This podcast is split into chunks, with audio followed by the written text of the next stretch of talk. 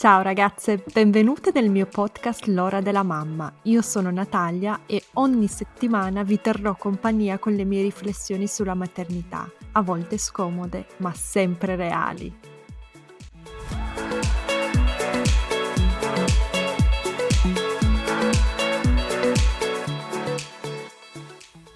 Ciao ragazze, oggi con me ho Giulia Fiumi, che è una mamma expat che vive a Dubai e che ho conosciuto su Instagram. Ciao Giulia. Ciao Natalia, ciao a tutte, sono super contenta oggi di essere qui. Come si sta a Dubai? Allora, in questo momento fuori ci sono circa 45 gradi e forse il 90% di umidità, quindi si sta bene in casa. Non so se lo sai, ma più o meno qua da, da maggio, giugno fino a settembre è estate ma rovente, diciamo che è proprio estate rovente per cui cui noi viviamo l'estate primaverile da ottobre ad aprile ci godiamo l'outdoor e invece adesso siamo chiusi in casa per forza di cose. Ah, ok, nota mentale ragazze, non andate a Dubai tra, tra maggio, giugno e esatto. luglio immagino. Assolutamente, l'estate fatela in Europa, l'inverno potete farlo a Dubai. E come ci sei finita a Dubai? Un po' per caso e un po' per scelta, nel senso era il 2013, io ho sempre lavorato in azienda, ero marketing manager, lavoravo allora a Milano e avevo iniziato ad avere un po' la voglia di fare un'esperienza internazionale. E mi ricordo quel, in quel momento della mia vita iniziai a mandare curriculum un po' ovunque, Londra, New York e poi siccome eravamo stati in vacanza a Dubai mi ricordo che dissi con mio marito ma perché no dai proviamo, alla fine si sta sempre al, al mare in quella città lì, why no? E così un po' per caso come dicevo mandai un curriculum e più o meno nel giro di 5 giorni feci la prima Skype interview eh, colloquio ovviamente via Skype e nel giro di più o meno al- un'altra settimana mi chiamarono, mi fecero volare su Dubai per fare il colloquio eh, direttamente qui, un business case, il colloquio in questa città e, e, poi mi diedero 36 ore per decidere se volevo trasferirmi. E avevamo appena preso casa a Milano, la casa dei nostri sogni, eh, di quelle che ci metti un anno solo a cercarla e un altro anno solo ad arredarla. Eravamo appena entrati in questa casa, ma ci siamo guardati e abbiamo detto se non ora quando. E così sono partita, allora partii da sola e Miki arrivò più o meno dopo, Miki e mio marito arrivò più o meno dopo 5 mesi e da allora siamo ad Dubai più o meno da sei anni e mezzo circa. Wow, 36 ore? Sì. Ma veramente? Dimmi, raccontami queste 36 ore, cosa hai fatto oltre a saltare avanti e indietro, immagino? Allora, è stato un po' assurdo. La verità è che io nel mio stomaco, appena è arrivata questa proposta, me la sono subito sentita perché per me nel momento in cui ero venuta qua a fare il colloquio, ma anche nel momento in cui eravamo venuti a fare una piccola vacanza a Dubai nel dicembre precedente, ci eravamo accorti come la qualità della vita in questa città fosse altissima, eh, cioè nel senso che si va al mare tutti i weekend, che c'è sempre il sole, eh, che si vive letteralmente fuori, cioè outdoor vuol dire che si fa outdoor tutto, dalla colazione al jogging in spiaggia la mattina, all'andare a prendere un caffè con le amiche, si è sempre fuori. Eh, dico sempre, immaginiamoci un po' quando in Italia comincia ad essere esserci la prima arietta frizzante della primavera e tutti eh, vogliono fare qualsiasi cosa fuori, aperitivo, cena, eccetera, eccetera, ecco qua è così per almeno otto mesi l'anno. E io questa cosa l'avevo un po' assaporata e quando è arrivata questa opportunità lavorativa, che per me comunque era sicuramente molto interessante da tutti i punti di vista, ho detto perché no e con mio marito ci siamo detti la casa l'abbiamo appena comprata ma la casa rimarrà qua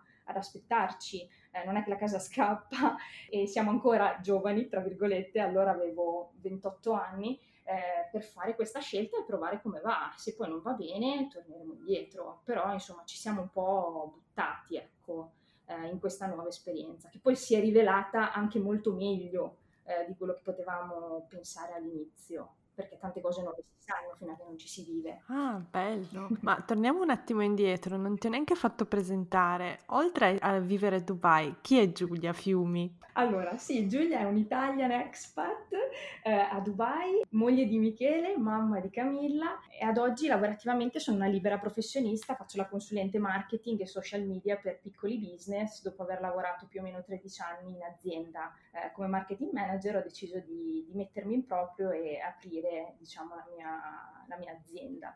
Che si chiama Spaghetti Airways, giusto? Che si chiama Spaghetti Airways e Spaghetti Airways è stato il nostro travel blog, in realtà fino a tre anni fa era solo un travel blog e poi sono successe un bel po' di cose in questi tre anni e quindi adesso Spaghetti Airways è un brand registrato ed è anche appunto un'azienda eh, a tutti gli effetti per cui io sono appunto fondatrice e anche eh, marketing consultant per Spaghetti Airways. Un sacco di cose Natalia.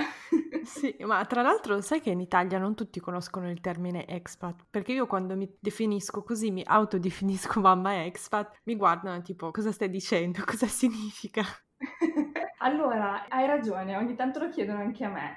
Ehm, qua ci definiamo sempre expat perché il 90% della popolazione a Dubai è fatta di expat. Chi sono gli expat? Sono persone che sono, diciamo, originarie di altre nazionalità, Europa, Australia, America, da tantissime parti del mondo e eh, si sono trasferite qua per lavoro. E quindi normalmente è il contratto lavorativo che viene definito expat perché l'azienda ti sponsorizza per rimanere negli UAE, Emirati Arabi Uniti, eh, come appunto un contratto di lavoro mh, da expat, espatriato fondamentalmente. Ah, ok. No, io quindi non sono per niente expat, vi ho detto tutte queste bugie per tutti questi mesi, io sono semplicemente straniera.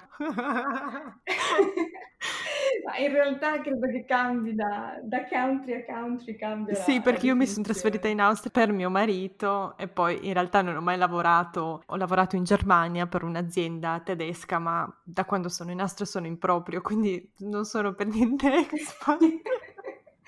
Vabbè, mamma expert comunque funziona benissimo. Sì, hai ragione. Continuerò a dirvi questa bugia, ragazze, mi dispiace.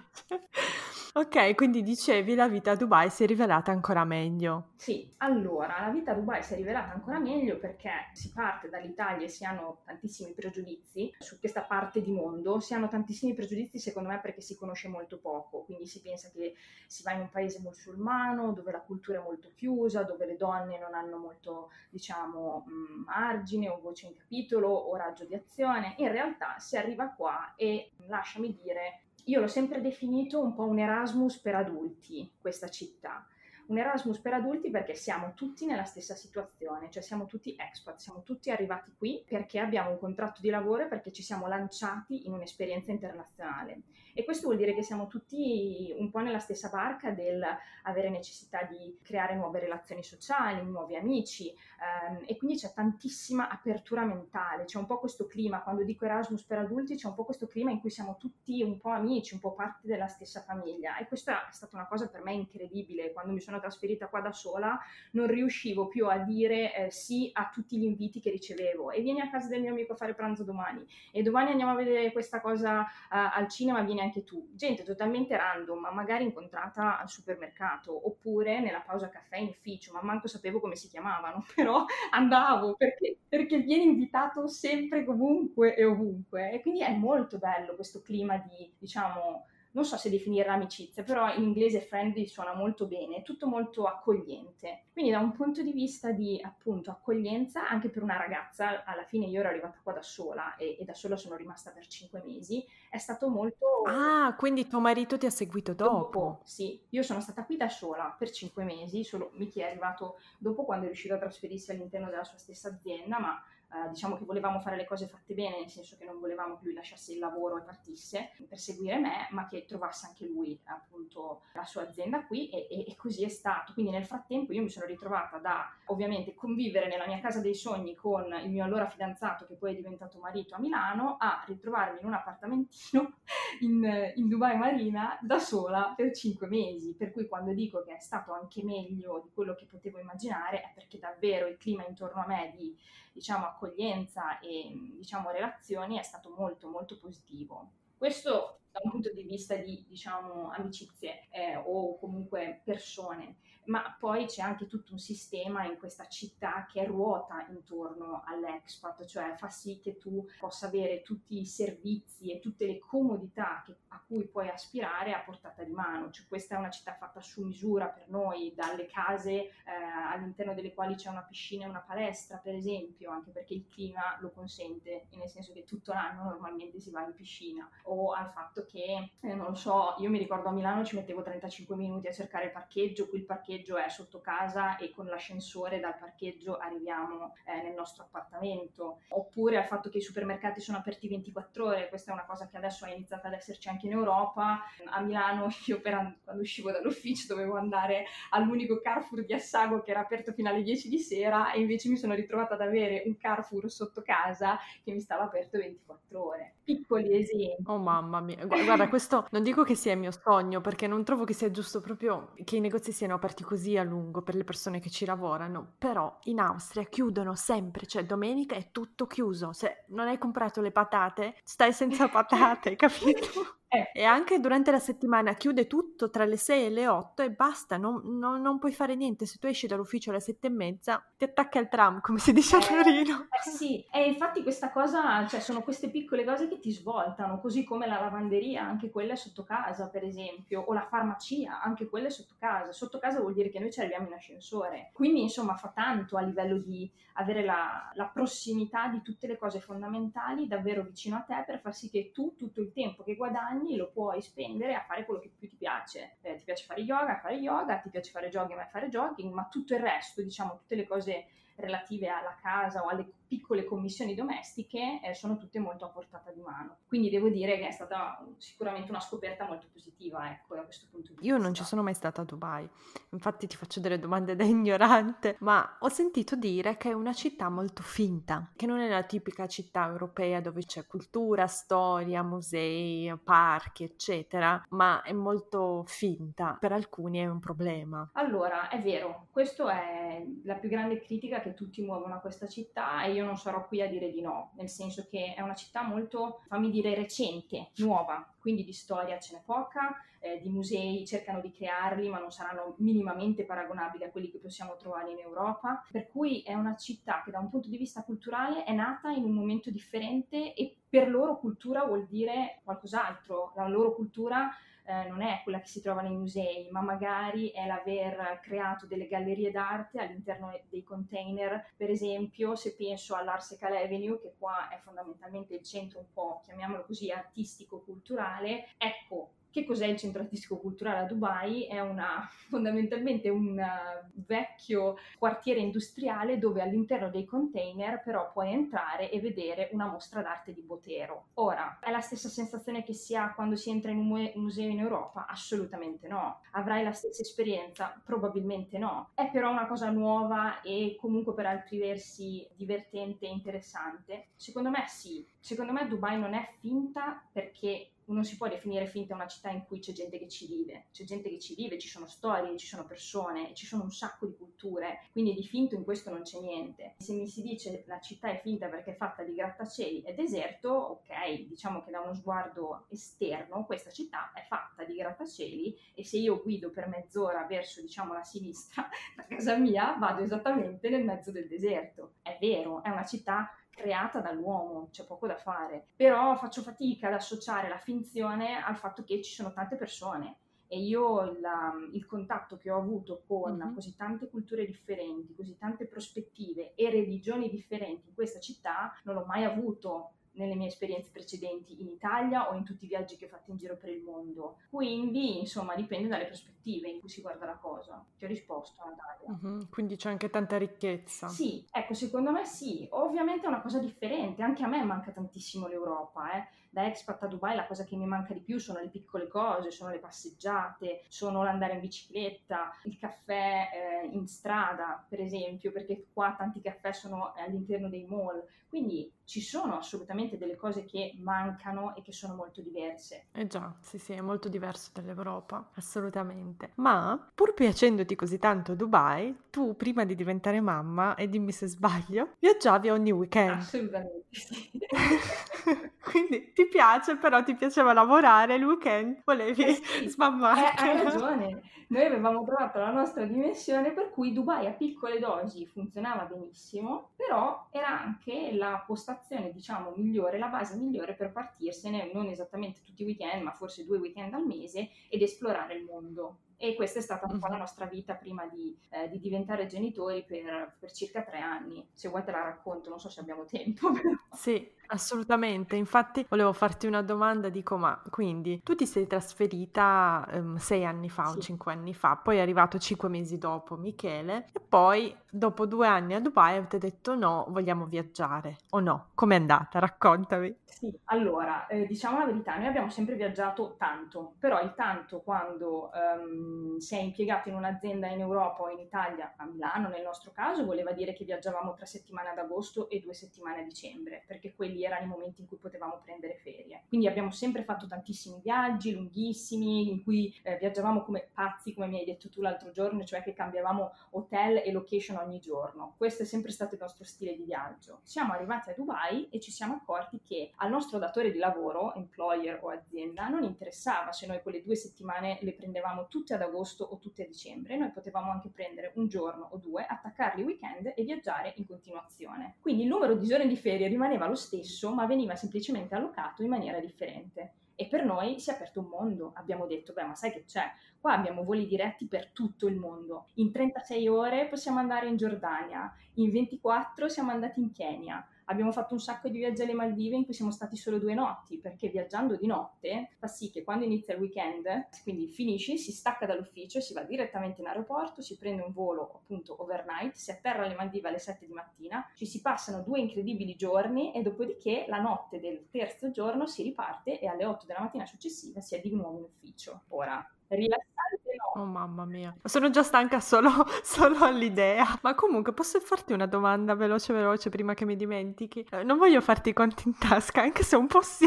Ma quanto cavolo sono alti i stipendi a Dubai che uno si può fare un viaggio ogni weekend? Cioè, spiega. Eh, dunque, a Dubai gli stipendi sono alti perché non ci sono le tasse, quindi considera che adesso non so quale sia il sistema di tassazione in Austria, ma rispetto all'Italia... 50%, è detto esatto. molto facilmente. Quindi siamo a un 50% in più. Però lasciami dire che anche la vita a Dubai è relativamente più alta come costo rispetto all'Europa. Sicuramente lo è per certi aspetti, non per tutti, ma il costo della vita è più alto. Però la verità e io lo dico sempre questo, è che uno sceglie come allocare i propri risparmi o il proprio salary. Eh, noi non abbiamo mai investito in macchine, vestiti, borse, scarpe, io proprio a livello di fashion sono zero, ma non ho neanche mai avuto tanti desideri da questo punto di vista. E mio marito il massimo della spesa lo che può fare lo fa in una padella perché perché è chef, aspirante chef e quindi si compra le padelle in rame. Quindi questo significa che i soldi in più che abbiamo guadagnato nel nostro, diciamo, cambio di salario tra l'Italia e Dubai sono stati tutti investiti in esperienze e questa è stata la nostra scelta. Quindi sì,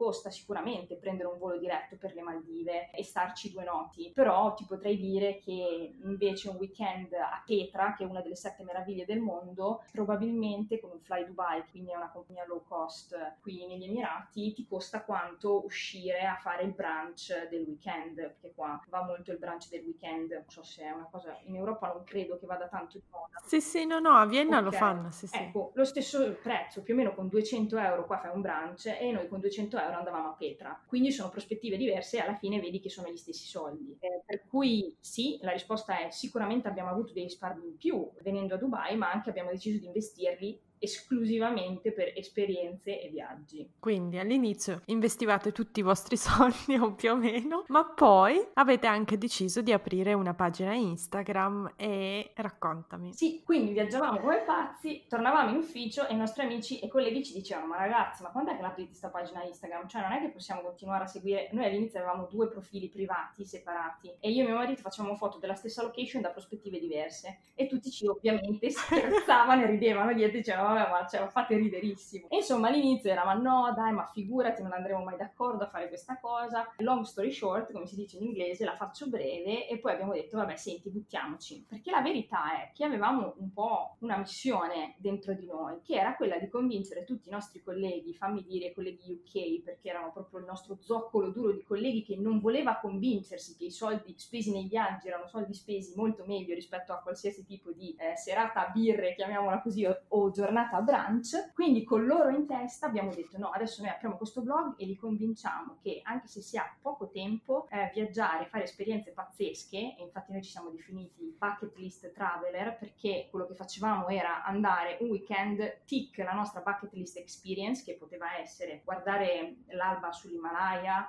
oppure andare alla Giraffe Manor House in Kenya a fare la colazione con le giraffe. Questo è il mio sogno, quello lo farei anche per 48 ore. È veramente una roba pazzesca. Eravamo in lista d'attesa per la Giraffe Manor House da un anno e mezzo e poi ci chiamarono e ci dissero ragazzi si è liberata una stanza ma è solo per una notte e noi non ti preoccupare abbiamo fatto anche Non ci credo. Veniamo per una notte, siamo partiti il venerdì mattina, abbiamo fatto 4 ore, Dubai e Nairobi sono 4 ore, abbiamo fatto appunto tutta l'experience con le giraffe fino alla mattina mattina dopo e alle 2 del pomeriggio successivo siamo ritornati a Dubai. Comunque Giulia, tutte le experience con le giraffe suona malissimo, te lo volevo solo dire. Ah scusa, eh beh l'experience nel senso che ti fanno fare il sunset in cui puoi dare da mangiare alle giraffe, la cena, poi ti svegli con le giraffe, le giraffe vengono a svegliarti eh, bussandoti alla finestra, una cosa pazzesca, no? Veramente, veramente bello. Ok, benissimo, e quindi questo Instagram l'avete aperto per gli amici, ma poi è diventato molto di più. È diventato molto di più sì, è diventato molto di più, anche se non ce ne rendavamo conto, però anche quando eravamo piccolissimi abbiamo cominciato a fare, diciamo, collaborazioni con, con The Nast Traveler. E poi piano piano, quando, diciamo, perché Dubai alla fine è una città molto piccola e ci conosciamo tutti, la voce su di noi un po' si è sparsa e eh, siamo arrivati in contatto con Fly Dubai, che è appunto la compagnia eh, sister, la sorella l'azienda sorella di Emirates uh, Low Cost Airlines e tramite una mail mandata un bel giorno da me per tentare, diciamo, questo che doveva essere un sogno di collaborare appunto con una compagnia aerea, eh, divenne poi la più grande, diciamo, collaborazione che ha fatto sì che Spaghetti Airways diventassero con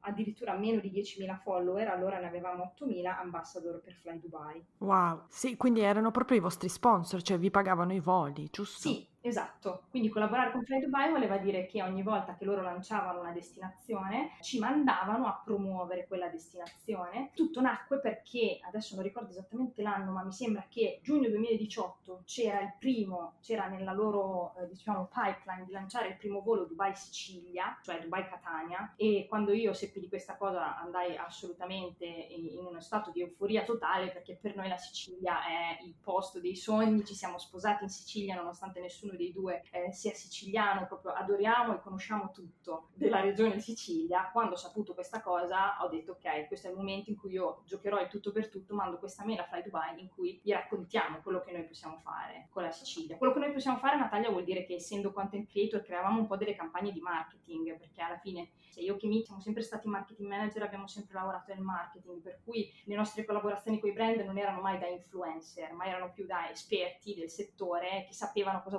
voleva dire creare un po' una campagna intorno a una destination. Mm-hmm. E così fu. E noi eravamo il, il, sul sedile numero 1A e 1C del primo volo che collegò Dubai a Catania e me lo ricorderò per sempre. Stata una, una cosa pazzesca e da lì tantissime altre destination. Wow, ma la cosa che mi ha sconvolto di quello che ho conosciuto di te è che col tuo Instagram account, già da piccolissimo, quindi meno di mille follower, riuscivi a fare delle collaborazioni che ti portavano dei soldi, immagino, sì. giusto? Cioè ti pagavano? Sì, sì, sì. Allora, da una parte, wow. siamo onesti, da una parte ci deve essere sempre una componente di fortuna, quella c'è sicuramente stata, dall'altra c'è stato un po' il crederci che nel marasma di influencer là fuori noi non eravamo influencer, noi avevamo la mentalità e, e anche l'expertise di due persone che fanno marketing e quindi quando andavamo ad approcciare i brand non dicevamo mai eh, ah vieni perché mm-hmm. ti mhm. darò questa, questa, visibilità perché noi di visibilità non ne avevamo quando abbiamo collaborato con Condé Nast avevamo 358 follower quindi capisci che tipo di visibilità puoi dare a Condé Nast nessuno sì, i vostri amici di Dubai insomma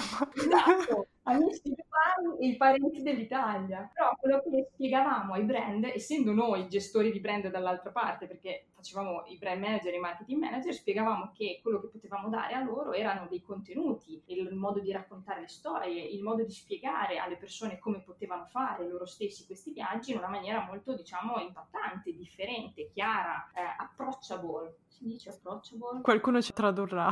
Va bene. E quindi insomma era fattibile, ecco, volevamo fare, far capire agli altri che era fattibile. E questo nostro approccio è stato sempre molto accolto in maniera positiva, forse anche perché erano tutti un po' stanchi questi brand di sentire parlare di influencer. E noi diciamo sempre no guardate noi non siamo influencer anche perché non abbiamo i numeri per definirci influencer, quindi se voi lavorate con noi è perché facciamo altre cose fondamentalmente. Ed è andata bene, mm-hmm. è andata molto bene devo dire la verità. Sì, molto intelligente come invece di stare lì ad aspettare di arrivare ai fatidici 10.000 follower, iniziare a lavorare con brand, tu hai avuto molto coraggio andare a chiedere ai brand. Brava, grazie, brava. Giulia.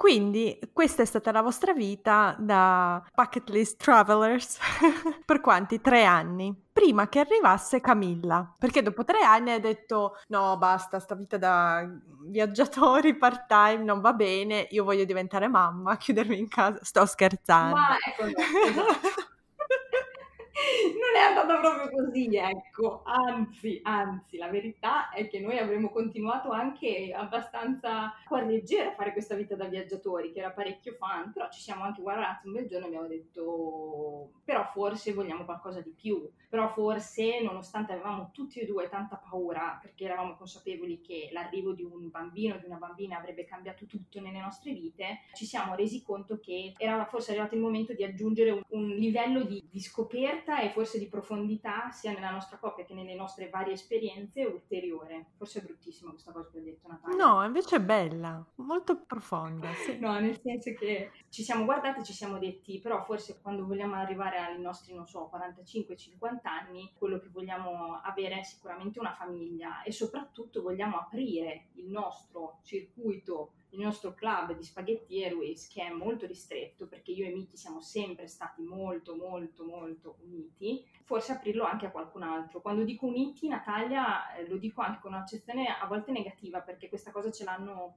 un po' rinfacciata tante persone, che noi eravamo molto chiusi nel nostro mondo, ma del resto il nostro mondo era molto pieno, cioè condividevamo sempre tantissime passioni, io e Miki e quella dei viaggi è stata sicuramente un'esplosione incredibile, cioè, avevamo avuto eh, dei mesi qua a Dubai in cui facevamo fatica a vedere i nostri amici perché passavamo i weekend a pianificare il viaggio successivo, quindi eravamo abbastanza solitari nella nostra vita, e però ci siamo anche detti, ma forse è il caso che apriamo il nostro piccolo club a qualcun altro che magari potrà beneficiare di tutte queste mm-hmm. esperienze e tutta questa anche, fammi dire, curiosità e anche fame di provare sempre qualcosa di nuovo e di diverso e di sperimentarlo. E così abbiamo aperto le porte a quella che il 17 agosto è, è arrivata nella nostra, nella nostra, vita a farci questo squarcio nel cielo ed è arrivata Camilla il 17 agosto 2019. Bello. E quindi la vostra vita a Dubai è cambiata oppure non è cambiata?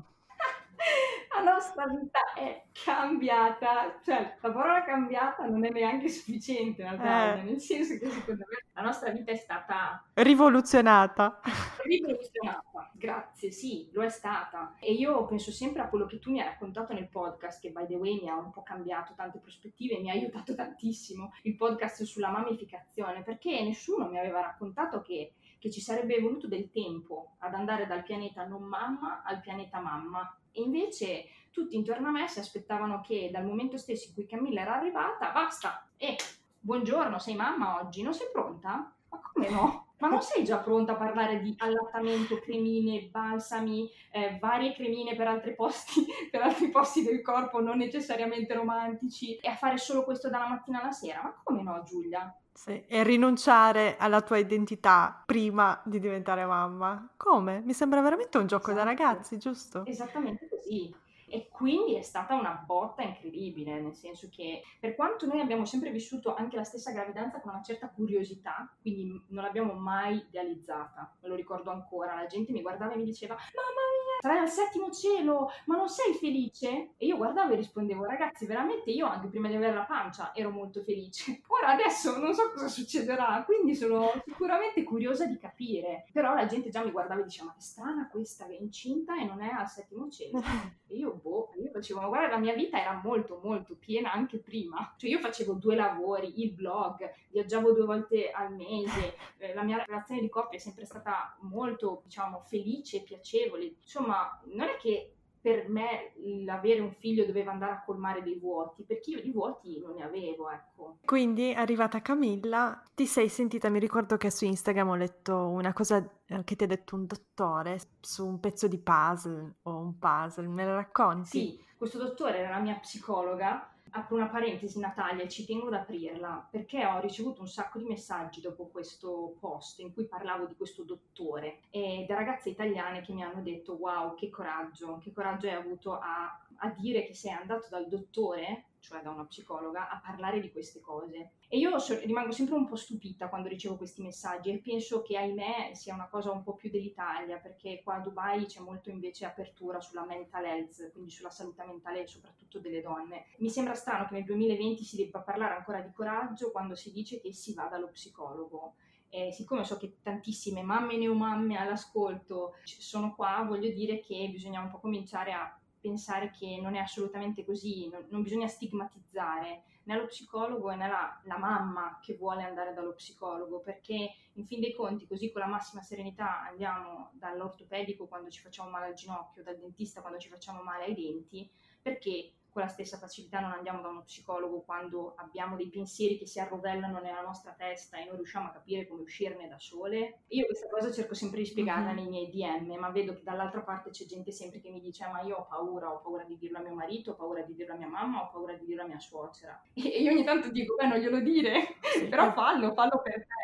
Eh, secondo te, però, perché hanno paura? Eh, hanno paura perché secondo me, purtroppo, ehm, a livello culturale c'è ancora questo stigma. Io non, non mi capacito, ma, ma evidentemente c'è. E c'è perché se una mamma va dallo psicologo non è una mamma abbastanza brava o abbastanza um, innamorata del proprio figlio o della propria figlia, mm-hmm. che sono secondo me cose assurde anche solo da pensare. Però Natalia, è vero, queste cose succedono, a me sono arrivati questi messaggi, quindi se vuoi poi ti parlo anche de- di questo, magari ne parliamo dopo, però sì. queste ragazze le capisco. Sì, sì. Eh, però ci tenevo a farla questa dichiarazione perché io sono sempre molto aperta nel parlare di psicologi perché per me psicologo in vari momenti della mia vita è sempre stato il migliore investimento perché lavorare su se stessi è una cosa mm, cioè, proprio impagabile e anche a livello proprio di valore personale che si ottiene. Comunque scusa, mi avevi fatto un'altra domanda, torno lì.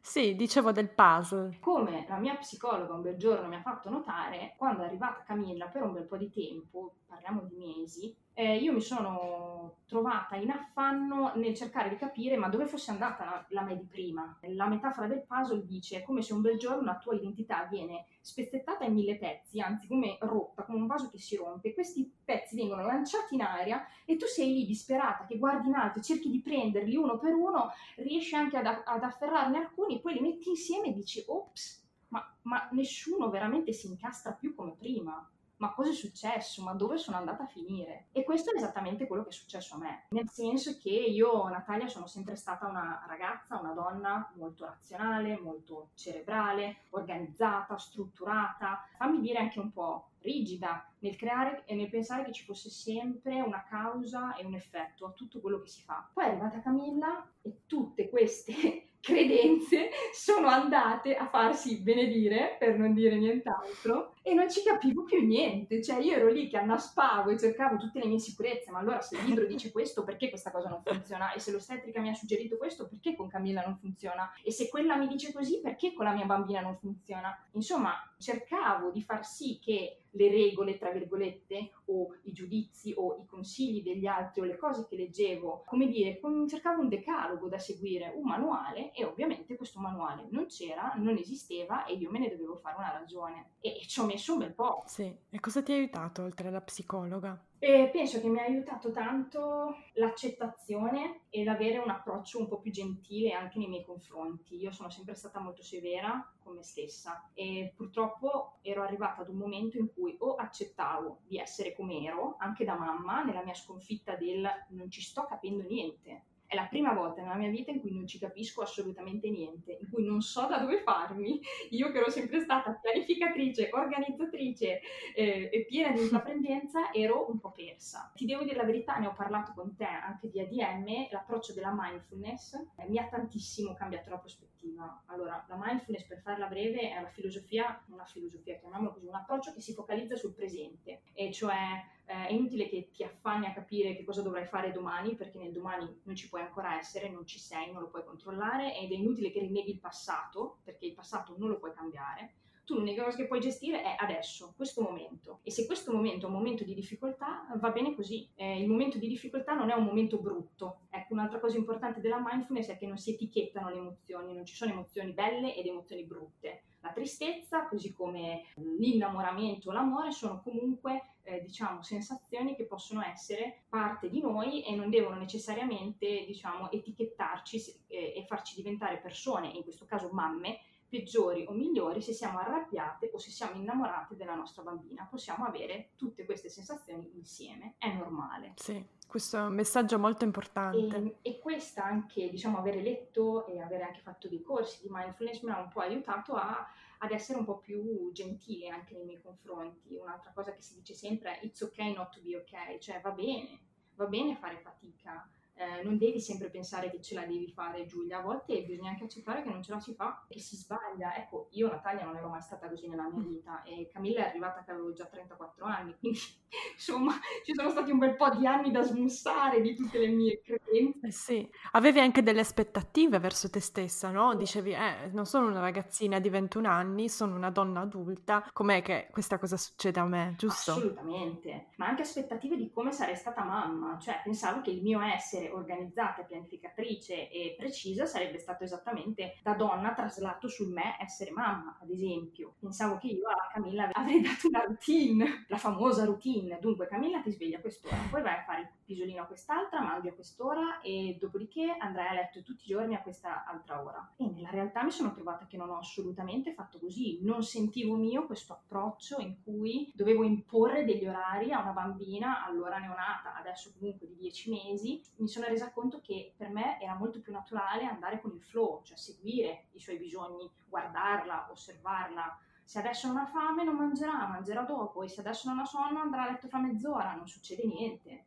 It's ok. Quindi mi sono scoperta una Giulia molto più istintiva, una Giulia molto di più in ascolto, piuttosto che una Giulia che si mm-hmm. pone, diciamo, con con credenze lette, sentite o viste, ma una Giulia anche in ascolto di più di se stessa ed è stata una rivoluzione incredibile Natalia, devo dirti la verità. E la coppia invece? È stato per noi un esperimento interessante perché come ti dicevo prima, eh, super uniti e in condivisione di qualsiasi cosa, è arrivata questa, chiamiamola pure, terza persona, perché Camilla è una persona con tutti i suoi bisogni e con tutti i suoi, diciamo, eh, tratti caratteriali. Io devo dire la verità, noi siamo stati molto solidi, molto solidi perché essere eh, genitori a Dubai eh, vuol dire tante volte essere soli e se non ci fosse stato Miki in tantissimi momenti io probabilmente non, non ce l'avrei fatta neanche a, a, passarli questi momenti perché a volte faccio fatica a spiegarlo, faccio fatica a spiegarlo anche ai miei stessi parenti, ma quando sei da sola in una città che ha sei ore e mezza di volo dal primo nonno o dal primo parente, vuol dire che se tu un giorno sei ammalata e tuo marito è in viaggio di lavoro, non c'è,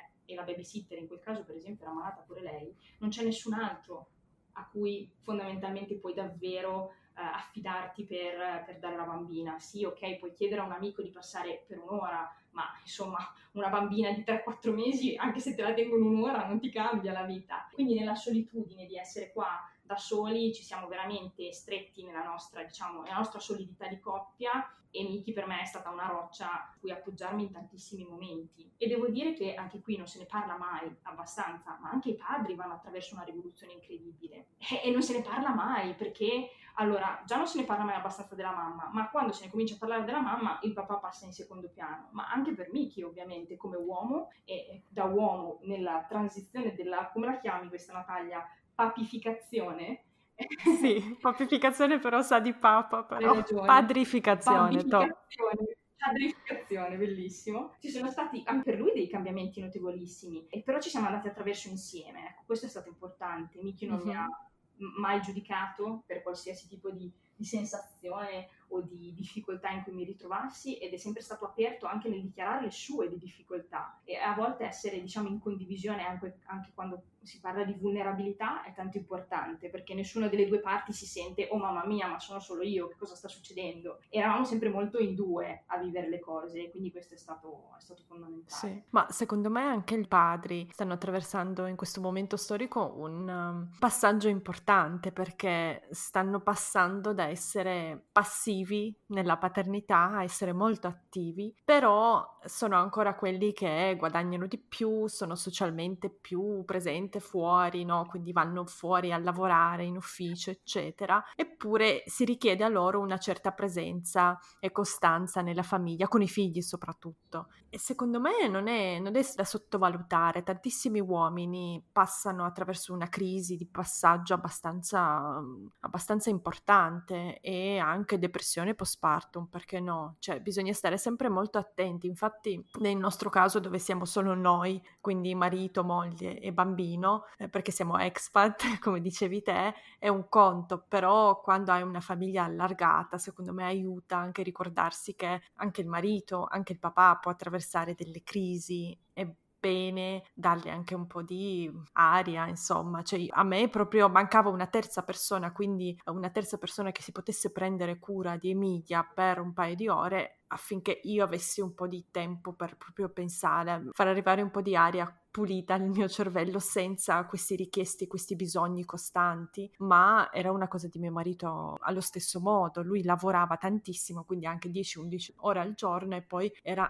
in famiglia, quindi non aveva neanche una specie di pausa tra le due cose e non è da sottovalutare, cioè secondo me è una condizione veramente difficile, io non, non ne parlo spesso perché parlo di mamme, ma ci penso, non è, non è assolutamente da sottovalutare quello che stanno attraversando gli uomini adesso nel 2020 2020 non è, non è facile. È verissimo, anche perché poi arrivano a casa dalla loro giornata lavorativa e normalmente si trovano un neonato che strilla perché la sera è sempre il momento più critico per tutti, soprattutto per i bimbi piccoli, e, e normalmente entrano, e varcano quella soglia d'ingresso e noi mamme gli diamo il bambino in braccio e basta, eh sì, bisogna eh sì. la doccia della giornata e però loro non hanno... Eh sì, hanno una moglie esaurita, giustamente, perché io comunque credo che sia più difficile stare 24 su 24 con i bambini che lavorare e stare con i bambini, per me almeno è così, per me è più facile lavorare che stare 24 con 24 con mia figlia, ma anche quello è difficile perché tu ti trovi a casa dopo una giornata lavorativa più o meno pesante, con una moglie esaurita, con un bambino urlante, con tutta la tua vita che è stata rivoluzionata, non è facile, cioè bisogna assolutamente ammetterlo anche a noi stessi. E se ci sono anche delle crisi nei nostri mariti, cioè ci sta, cioè non significa che sono delle persone cattive, se noi accettiamo le nostre crisi, le nostre, i nostri pensieri negativi come mamme come donne, dobbiamo accettare anche i loro e questo è sacrosanto. proprio vero, proprio vero. Esatto, e parliamo invece sui social. Quindi tu mi hai detto che quando hai iniziato a parlare, essere un po' più aperta sulla tua crisi del postpartum, hai ricevuto tanti messaggi da, da mamme. Cosa ti scrivevano? E secondo te perché è successo? Allora, è stato un processo molto interessante perché in realtà all'inizio, quando appunto Camilla era arrivata e i primi mesi concitati, sicuramente sono stati anche quelli più turbolenti, io avevo molto paura a parlare sui social e infatti sono stata silente per un bel po', tanto che avevo gente che mi scriveva ma stai bene, ma state tutte bene, com'è che nessuno parla? E la verità è che io non parlavo perché avevo paura ad espormi, paura perché sui social intorno a me, o almeno i profili che seguivo io, era tutto lustrini e paillette, tutta la maternità, tutto idealizzato, tutto perfetto, tutto bundle of joy, che in italiano è un saccottino di tenerezza o di coccole, in modo in cui... Fagottino, sì. Eh, definiti bambini, e io dicevo, boh, io sono qua, non ci sto capendo niente, cioè a me mi sembra di essere in, in una trasformazione totale, catartica, queste parlano solo di bellezza, di gratitudine, di innamoramento, di tutte queste cose in cui io non, non sapevo ancora da che parte farmi. Dunque, quando ho iniziato il mio percorso con la psicologa, dopo un po', lei mi disse, ma sai Giulia, credo che tu sia pronta a fare quella cosiddetta, diciamo, eh, tecnica che si chiama di exposure, cioè di esposizione alla paura più grande che hai in questo momento, perché la paura più grande che hai è quella del giudizio degli altri, è il fatto che gli altri ti possano appunto giudicare come una cattiva madre se tu sarai onesta nel parlare delle tue difficoltà attraverso appunto le difficoltà della maternità. Io mi ricordo ancora quando la psicologa mi disse questa cosa, cioè eh, tipo cominciai a sudare e dissi, cioè va bene tutto, però adesso mettermi così alla gogna mi sembra un esercizio molto crudele. E lei mi disse prova, prova perché in realtà tante volte quello che ci creiamo noi nella nostra testa è molto peggiore di quello che nella realtà poi succede. Insomma, così fu. Mi ricordo ancora che feci il primo post in cui parlai di honest parenthood, quindi di genitorialità onesta, eh, in cui dissi che non era per niente tutto eh, oro quel che luccicava intorno alla maternità, soprattutto dei primi mesi, e ricordo che davvero ricevetti tantissimi, tantissimi messaggi. E qui sottolineo che noi abbiamo una community che è tanto fatta di persone che vivono a Dubai, ma anche tanti italiani eh, tantissime ragazze italiane che mi hanno ringraziato, ringraziato per aver avuto il coraggio di dire certe cose in maniera onesta, ringraziato perché si ritrovavano nelle mie parole e non avevano mai avuto il coraggio di dirle loro stesse queste parole, come quasi ci fosse addirittura la paura di ammettere di fare fatica. E poi però Natalia, questa, questa esposizione ha fatto sì che io abbia ricevuto anche commenti sicuramente meno piacevoli, mm-hmm. perché quando, quando, alla fine ci si espone sui social, ci si espone su una piazza, in piazza ci sono tutti, ci sono anche persone che non necessariamente... E quelli che ti hanno ferito di più personalmente, te li ricordi? Molto bene. Mi ricordo una ragazza che peraltro conosco, quindi come dire mi conosceva al di là dei social, che mi disse, oh mamma mia, mia, spero davvero che un giorno potrai amare tua figlia e, e comportarti da madre con lei. E io ero scioccata perché non capivo come questa persona potesse permettersi di dire innanzitutto che io non stavo amando mia figlia, perché sembra che le cose no, o sono nere o sono bianche. Se tu sei in difficoltà, allora non la stai amando. Uh-huh. Ma non era assolutamente così. Per esempio, per me, nel mio specifico caso, sì. le due cose non andavano in maniera separata. La difficoltà o lo sforzo che una donna fa nell'essere madre non ha nulla a che fare con l'amore. Cioè, questa è, è l'illusione, la bugia più grande della storia. Non c'entra assolutamente niente. Io posso adorare mia figlia, um, cosa che faccio, ma faccio uno sforzo immane nel mio ruolo di madre madre, cioè è un lavoro assolutamente faticosissimo per come sono fatta io, perché questo prendersi cura, rispondere ai bisogni, io faccio una fatica assurda, ok? Ma non c'entra niente con l'amore, cioè io l'amo tantissimo, anche perché l'amore è una cosa che cresce, se ti prendi cura 24 su 24 di un bambino, non puoi non amarlo, cioè è una cosa biologica, è una cosa proprio a livello di istinto e le due cose no, non c'entrano. Esatto, e comunque il fatto che da fuori ci si permetta di, diciamo, di dare dei giudizi così forti, ecco, a me mi aveva scosso parecchio quella cosa perché un po' avevo avuto paura che la mia esposizione avesse fatto arrivare un po' anche, diciamo, di negatività alla mia bambina. Poi in realtà io ovviamente, nel senso che la bambina è in contatto con noi e quindi l'amore che gli diamo noi non è quello che, non sono i commenti che arrivano dai social, però quella cosa lì mi aveva certamente fatto riflettere, mi aveva detto ok, anche perché Natalia io penso sempre che per un commento che arriva ce ne sono 50 di altri che non ti scrivono ma lo pensano. Quindi i commenti sono solo, diciamo, piccoli esempi o diciamo punte dell'iceberg, ma sotto la punta c'è tutto l'iceberg e quindi ho pensato, ma pensa te, magari il mio espormi ha fatto sì che tanta gente ha pensato che io eh, non sto dando a mia figlia quello di cui lei ha bisogno. Oh, beh, un altro commento, Natalia, questo fece ridere tantissimo mio marito. Mio marito andò dal parrucchiere qua a Dubai, il parrucchiere gli disse, ma, ma ragazzi, ma, ma state bene? Ma, ma tua figlia ha dei problemi di salute e mio marito rimase scioccato e disse ma perché dici questo? Grazie a Dio sta bene, assolutamente sta bene, perché ah no, perché i toni che usate sui social eh, sono molto preoccupanti e dunque mi sto chiedendo se state davvero bene. Io rimasi anche lì scioccata, ma come? E gli dissi oh mamma mia, la gente sta pensando che non stiamo bene solo perché stiamo dicendo che siamo onesti, che stiamo facendo veramente fatica. Eh, insomma pesante, diciamo che è stato un po' puccio da digerire il tutto. Eh. Meno male che queste due persone non seguono me, perché avrebbero già chiamato i servizi sociali.